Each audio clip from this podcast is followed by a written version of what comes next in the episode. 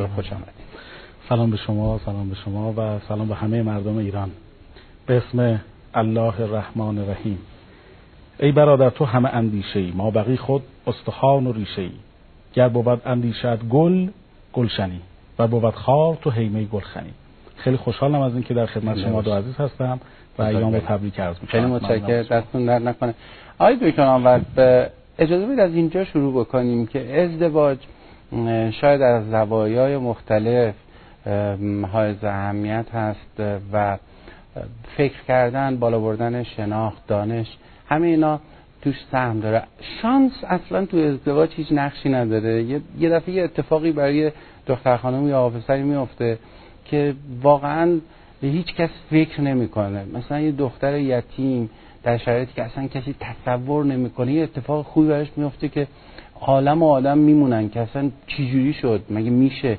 اگه قرار بود که خود آدم ها یه طراحی می‌کردن این اتفاق نمیافتاد.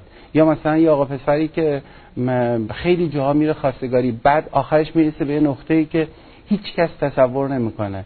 این اقبال شانس مثلا تقدیر چه داستانی وجود داره که دو تا آدم قراره که اینجوری به هم برسن؟ خیلی ممنونم. اولا که شما اقرار فرمودید در مورد اینکه ما بهتریم و این اتفاقات نه این نظر مردم من خیلی صادقانه گفتم. قرار نیست بعدا مثلا وقت خصوصی بگیریم برای اینکه به مرکز درمانمون بکنم ما یه اثری داریم در فیزیک که ارتباط مستقیم داره با حوزه علوم انسانی و اون هم مسئله باترفلای ایفکت یا اثر پروانه است. اثر پروانه میگه که اگر شما یه پروانه این دنیا بال بزنه به سونامی که اون ور دنیا میاد مربوطه. این رو می‌تونن دوستان سرچ بکنن و ببینن. و این هم مربوط به نظریه زنجیره‌ای کائناته. اون چیزی که پرواضحه اینه که ما اگر بخوایم بگیم که واقعا شانسه و تقدیر اتفاق بیفته خب خیلی از مسائل جالب و مهمی که در کائنات وجود داره نادیده می‌گیریم. اگر بخوایم بگیم که به شانس مربوط میشه. نه. اثر پروانه ای ببین ما در واقع توی زبان فارسی داریم دیگه. ببین کجا خوبی کردی که داره بهت برمیگرده. تو نیکی می‌کنه در دجله انداز که ایزد در بیابانت دهد باز. این ببینیم کجا خوبی کردی. ببینیم پدر مادر کجا چه اتفاقی افتاده که این اتفاق داره به اون بازگشت داده میشه. اما نکته مهم و جالب اینه که همونطور که جلسه گذاشتم عرض کردم ازدواج یک اتفاق چند بعدی است. ما خیلی باید فکر کنیم که خیلی ساده انگارانه که دو تا آدم باید با همدیگه جور بشن و این یک شانس می‌تونه باشه. مجموعه ای از عوامل ممکنه ایشون به لحاظ اقتصادی فقیر باشه. ممکنه به لحاظ روحی روانی به لحاظ معنوی اخلاقی خیلی قوی تر باشه. و اینها می‌تونه یک آدم رو جذب خودش بکنه. یعنی مجموعه ای از اتفاقات رو اگر ما در مورد اون فرد در نظر بگیریم متوجه میشیم که نه خیلی هم مسئله گویا شانسی نیست. و خیلی عوامل دخیل تا اینکه یک انسانی توسط یک انسان دیگه انتخاب بشه. مهم اینجا حس انتخاب و حس تربیت شده برای یک انتخاب مناسبه. حس تربیت شده.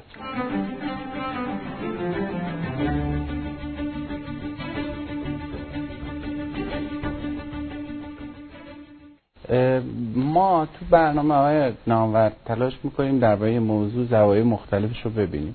گاهی اوقات یه بیننده که شاید عبوری ما رو می‌بینه شاید تو پیامکش هم توهین بکنه یا به اون نگاه ما ایراد بگیره. من اینو به جان می‌خرم فقط برای اینکه اولا ظرفیت نقدمون رو بریم بالا و یه زاویه جدید تو تحلیل اجتماعیمون بهش اضافه کنیم. مهدی اسمان طبق قیافش اینجوری ظاهرش اینجوری انگشتر هم عینک داره حرفای خوبی می‌زنه. ظاهرا آدم موجهیه. چی جوری میشه فهمید در ورای این چهره که این آدم داره آرامشی که داره میده حرفای زیبایی که می‌زنه درونش چجوریه؟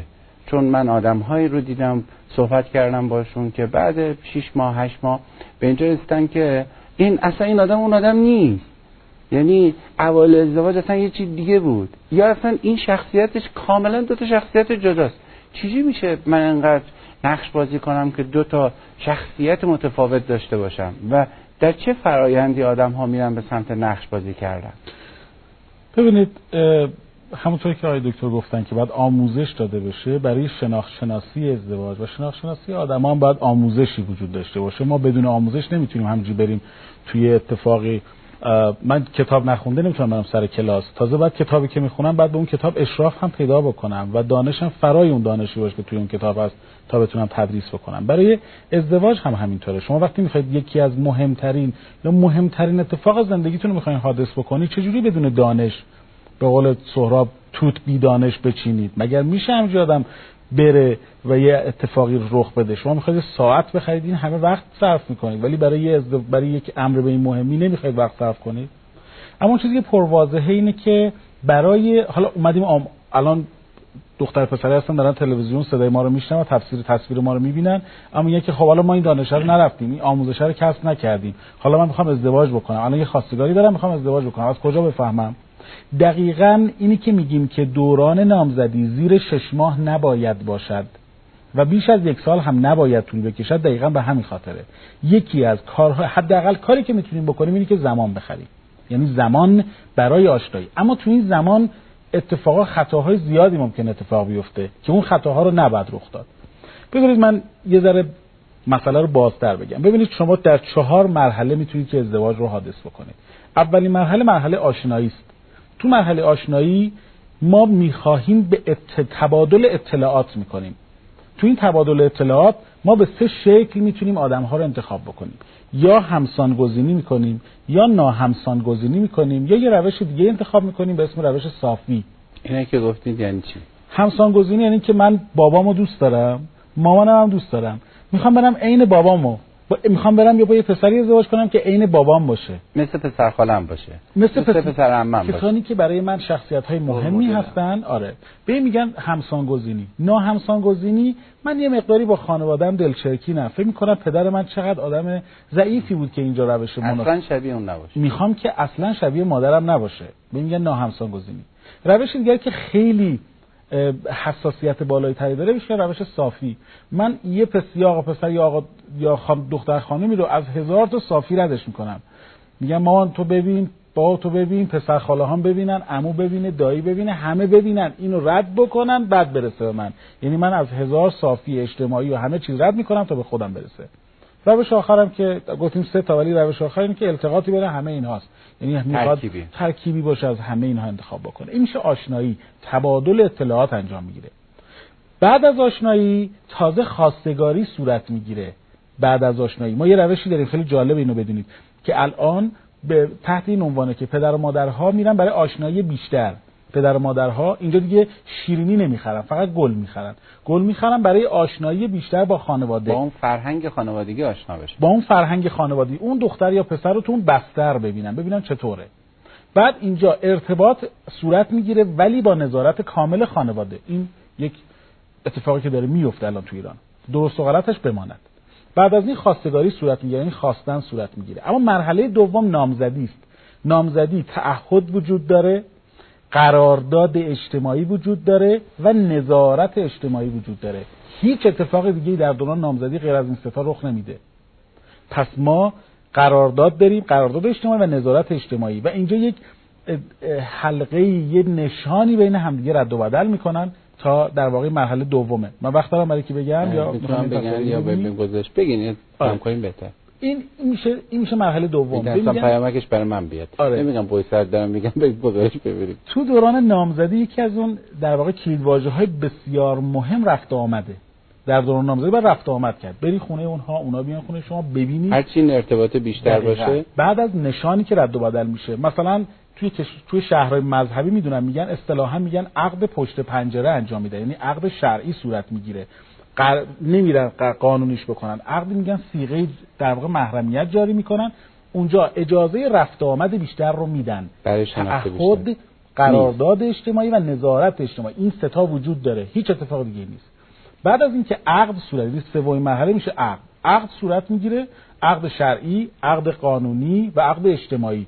دیگه همه متوجه این مسئله میشن. اینجا سه تا اتفاق دیگه میفته تعهد بازم وجود داره.